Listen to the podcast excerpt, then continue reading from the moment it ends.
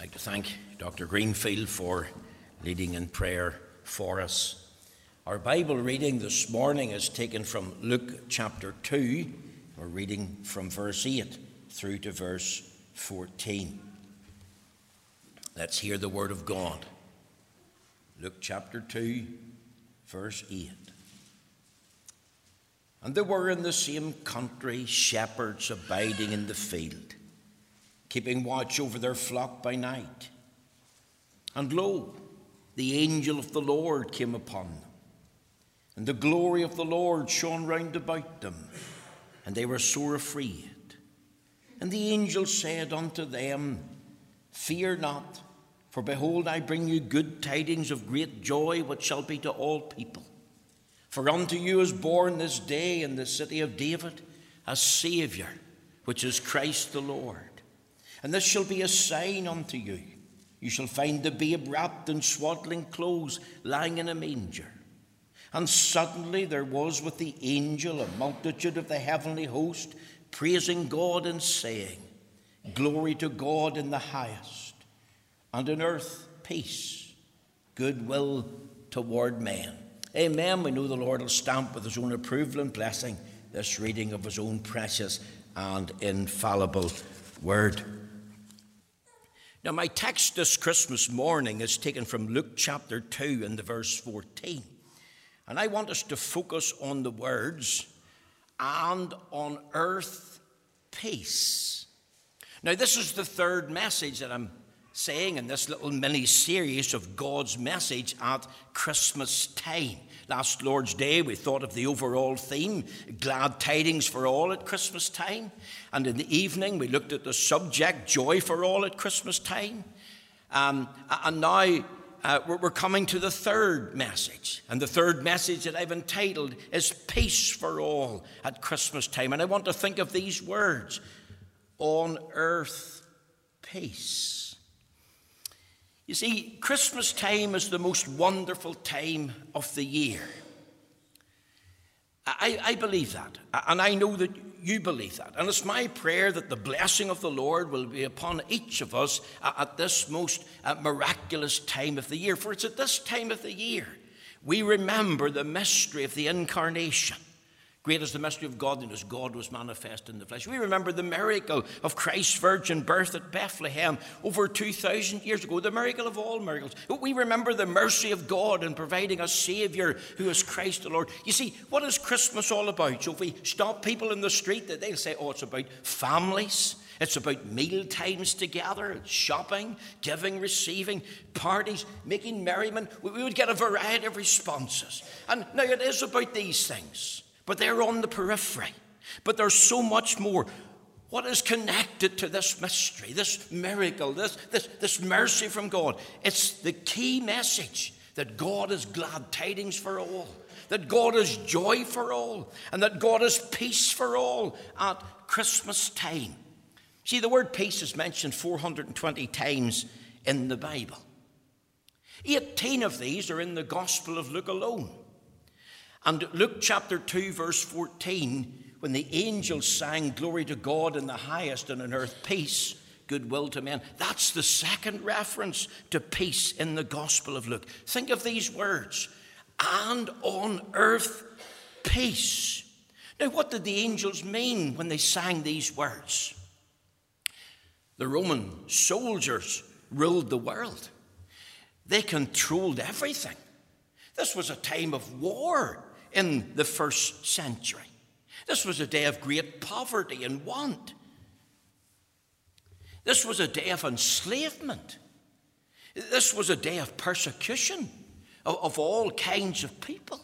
So what did the angels mean? And on earth peace. Well, that's what we want to think about this morning. Four little thoughts come to mind as I try to prepare this message.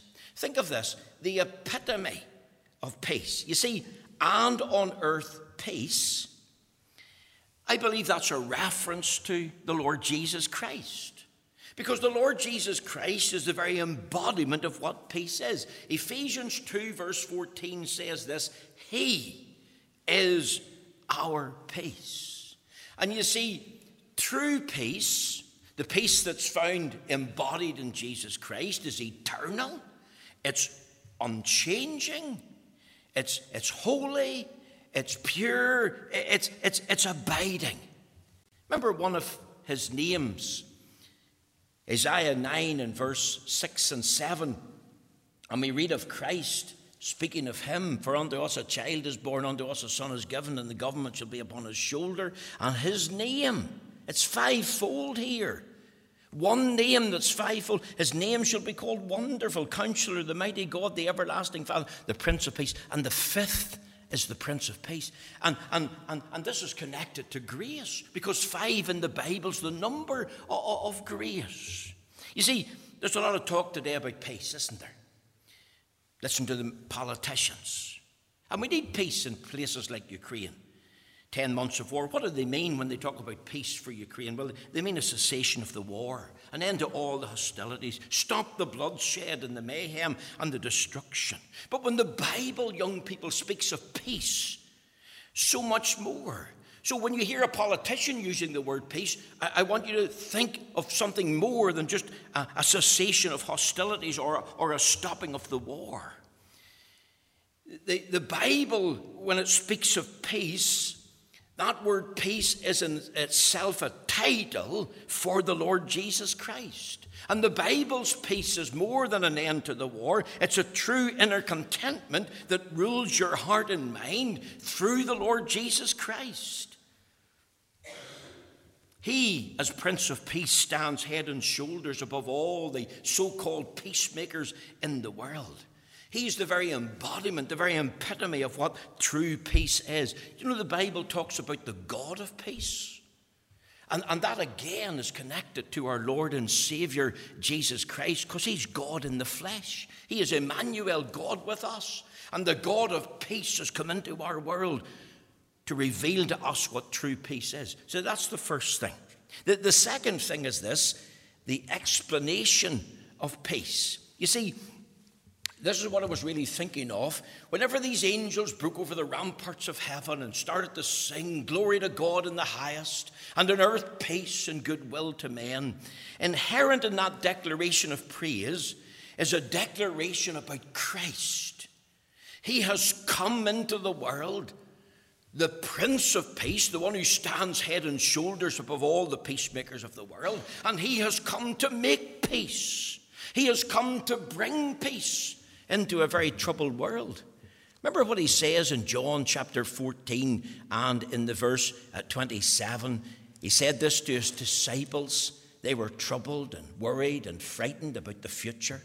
And he said this, "My peace I leave with you. My peace I give unto you. Not as the world giveth, give I unto you. Let not your heart be troubled, neither let it be afraid." You've got to contrast in your mind those words, "my peace," and the peace that the world speaks about or even experiences. Over there in the book of Romans, if I tie this together, in Romans chapter 14 and in the verse 17, the Apostle Paul, he mentioned peace quite a bit in his epistles. Romans 14 and verse 17. This is what he said, "For the kingdom of God is not meat and drink, but righteousness and peace and joy in the Holy Ghost." What is God's kingdom all about? It's not just about bringing the end of hostility.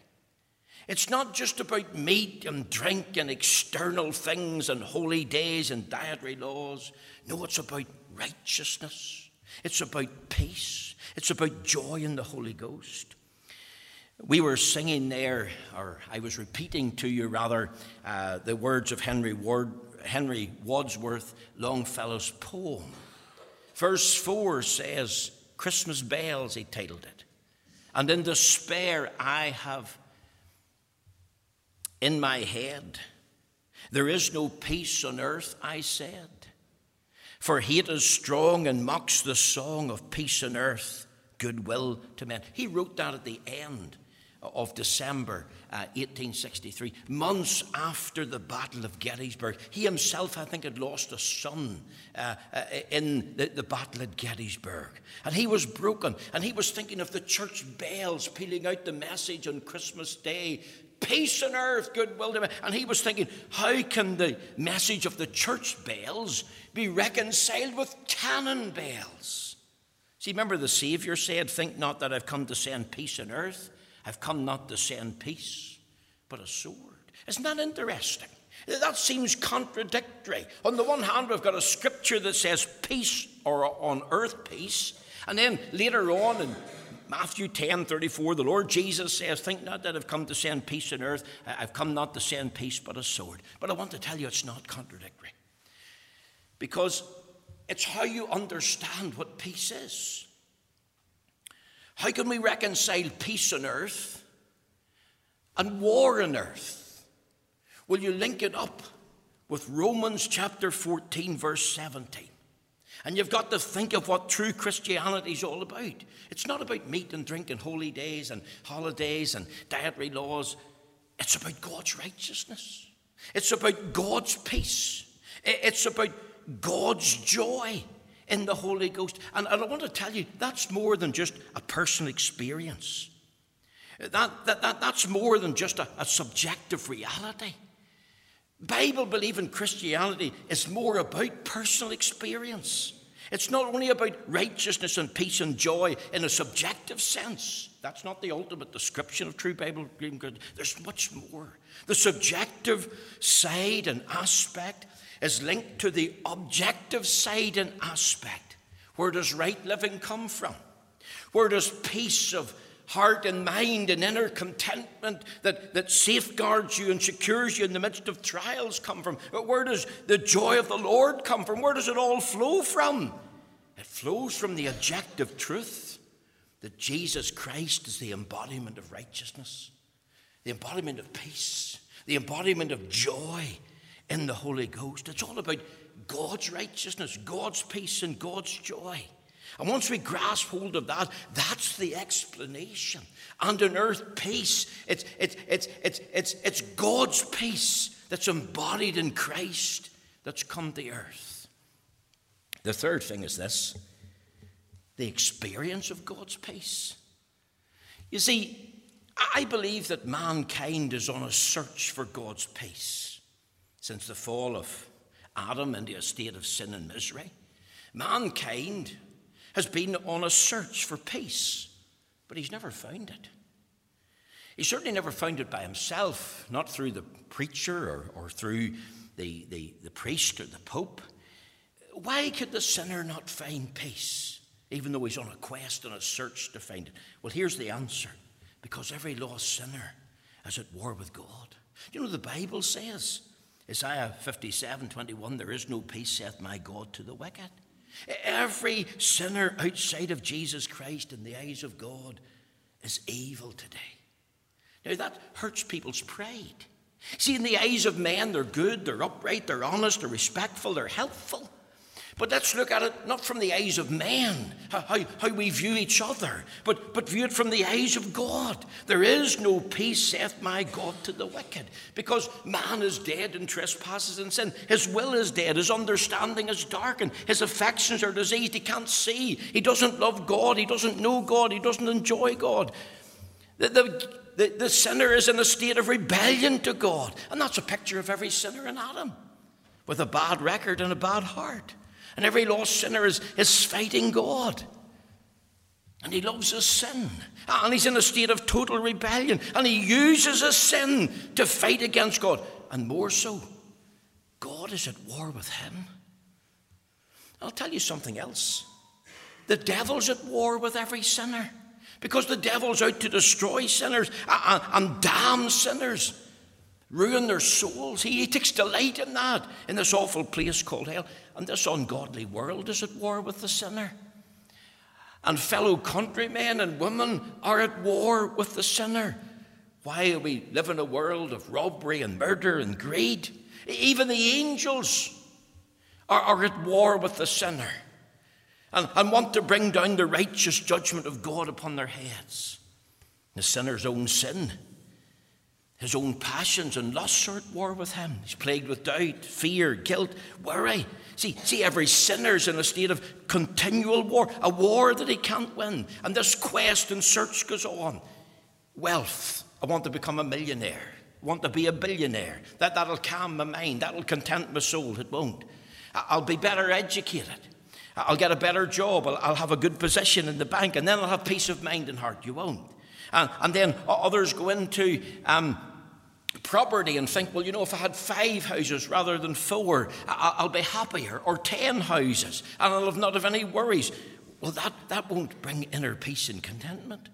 And how many young people experiment with drugs, illegal and prescribed, experiment with drink, a pleasure-crazed age, but they can't find peace. And the search goes on. And they're like the troubled sea. They cast up mire and dirt. But the searching of God's peace, they can't find it. Because there is no peace, saith my God, to the wicked. What about the securing of God's peace in the experience? How can we know this? Here's the answer. Therefore, being justified by faith, we have peace with God through our Lord Jesus Christ. In the securing of God's peace, you can have peace with God through faith in the Lord Jesus Christ. That means an end of the war, an end of hostility between God and the sinner, an end of estrangement, and the establishment of relationship and friendship. The war is brought to an end through faith in Christ. How? Because remember what Colossians chapter 1 tells us in the verse 20, speaking of Christ. Colossians chapter 1 and verse 20, this is what it says. And having made peace through the blood of his cross, by him to reconcile all things unto himself. By him, I say, whether they be things in earth or things in heaven. You see, the ultimate source of securing God's peace, peace with God, is through the Lord Jesus Christ on the ground of the shed blood. That should be of no surprise. You won't find peace until you seek after the Lord Jesus Christ. Because part of the glad tidings centered in Christ is on earth peace. It's peace with God first. Remember, there's bad news. You're in a state of war with God. The good news is Jesus Christ came to purchase and procure God's peace and bring into your life every blessing of righteousness so you can have a right standing with God. Remember, Psalmist 85 verse 10 talks about righteousness and peace kissing each other. Where? Well, it was at the cross. You come into this standing only through Jesus Christ, faith in him. Let me ask, have you got peace with God? Let me just wrap this up. And in this experience, not only searching and securing, but sensing God's peace. You see, before you can know the peace of God in the midst of a life of difficulty and trials, you must know peace with God. And that's very important. And people want the peace of God, inner contentment and tranquility, even in the midst of trials. And it's not there. It's not a reality because they haven't got peace with God first. And thousands have no calmness of heart and mind. They've no inner contentment. Why? Because they're not in the right relationship with God. There hasn't been an end to the estrangement. There hasn't been the establishment of a relationship. So therefore, there cannot be the peace of God that secures your heart and mind. Over there in the book of Philippians chapter 4, verses 6 and 7. Remember, we read there, Philippians chapter 4, and the Bible tells us these things. Be careful for nothing, but in everything by prayer and supplication with thanksgiving, that your request be made known unto God. And the peace of God, which passes all understanding, shall keep your hearts and minds through Christ Jesus. You see, it's not looking to a change in circumstances or location or trials or afflictions. This peace of God is not something that's effortless, not something that's automatic. The more you deal with Christ, the more you look to him, the more you spend time with him, the more this sense of peace comes into your heart and into your life. Remember the source of peace? There's a misconception here. There's no peace with the devil. You're always going to be at war with the devil. You have no peace with sin. You're always going to be tempted by sin, to sin. You're going to be pulled down by the power of sin. There's no peace with your sinful nature. The flesh and the spirit are at war. There's no peace with the world at large. No peace with ungodly men. They're going to be vexed and troubled and persecuted by them. No peace with apostasy. No peace with backsliding. No peace in sinning against God. You see, peace with God will eventually progress in degrees and lead to the peace of God as you deal with Christ. That's the source of that peace. And as you know the peace with God and the peace of God that keeps you in a state of inner contentment, then you can live peaceably by God as far as possible as you deal with other men on the basis of truth and righteousness. But as a Christian, you say no to the devil, no to sin, no to the world, and no to ungodly men. And one final thing, the enjoyment of God's peace, not only the embodiment or the epitome of it, and not only the explanation of it, and not only the experience of it, but the enjoyment of it. You see, this peace with God, you could walk through the fire. You could walk through the flood. This peace with God and of God and by God doesn't mean that you're aloof from life's troubles. But in the midst of life's troubles, when you're bursting with brokenness and the tears are flowing and you feel your world is falling apart, you're steadied and you're gripped by that inner peace and true contentment. That peace will sustain us in the midst of a crisis, hardship and difficulty. That peace will lift us up to the heavenlies. That peace will keep us focused on Christ and keep going on with him. You can enjoy this peace of God in the midst of life's difficulties. It's not a mindless exercise. It's not an effortless exercise. Here's how to maintain it. Live and walk in the Spirit. Read and study God's Word. Meditate on the promises. Stand in the promises. Make sure you're doing the will of God from the heart. Take worldly problems to the Lord in prayer. I was visiting a man not that far from the church. He's maybe listening in. He had a lovely plaque up on the wall, and it says this: when you put your problems into God's hands, God puts his peace in your heart. And I thought, hallelujah. That's wonderful. I've been blessed just by thinking about it. And we talked about that lovely scripture, thou wilt keep him in perfect peace, whose mind is stayed in thee, because he trusteth in thee. Not only live and walk in the Spirit, not only read and study the Word and stand in the promises, not only make sure you're doing the will of God, but take your problems to the Lord in prayer. Put them into his hands and say, Lord, put your peace in my heart, that perfect peace. And trust him that he's the Lord of all. He knows best and he is sovereign. And you know, if we think of on earth peace, it's the embodiment of Christ, who he is. And you understand the explanation that it's all connected to God's righteousness and God's peace and God's joy for us in the world. And then you realize there's an exercise here. I must experience this by searching and finding for it in the right place through Christ and sensing that I've got peace with God and the peace of God and peace by others. Then you can enjoy this as you make the effort, as you exercise yourself in these particular ways. The Lord bless you today. Thank you for coming. Thank you for listening. And I pray that the blessing of the Lord will be our portion at this Christmas time.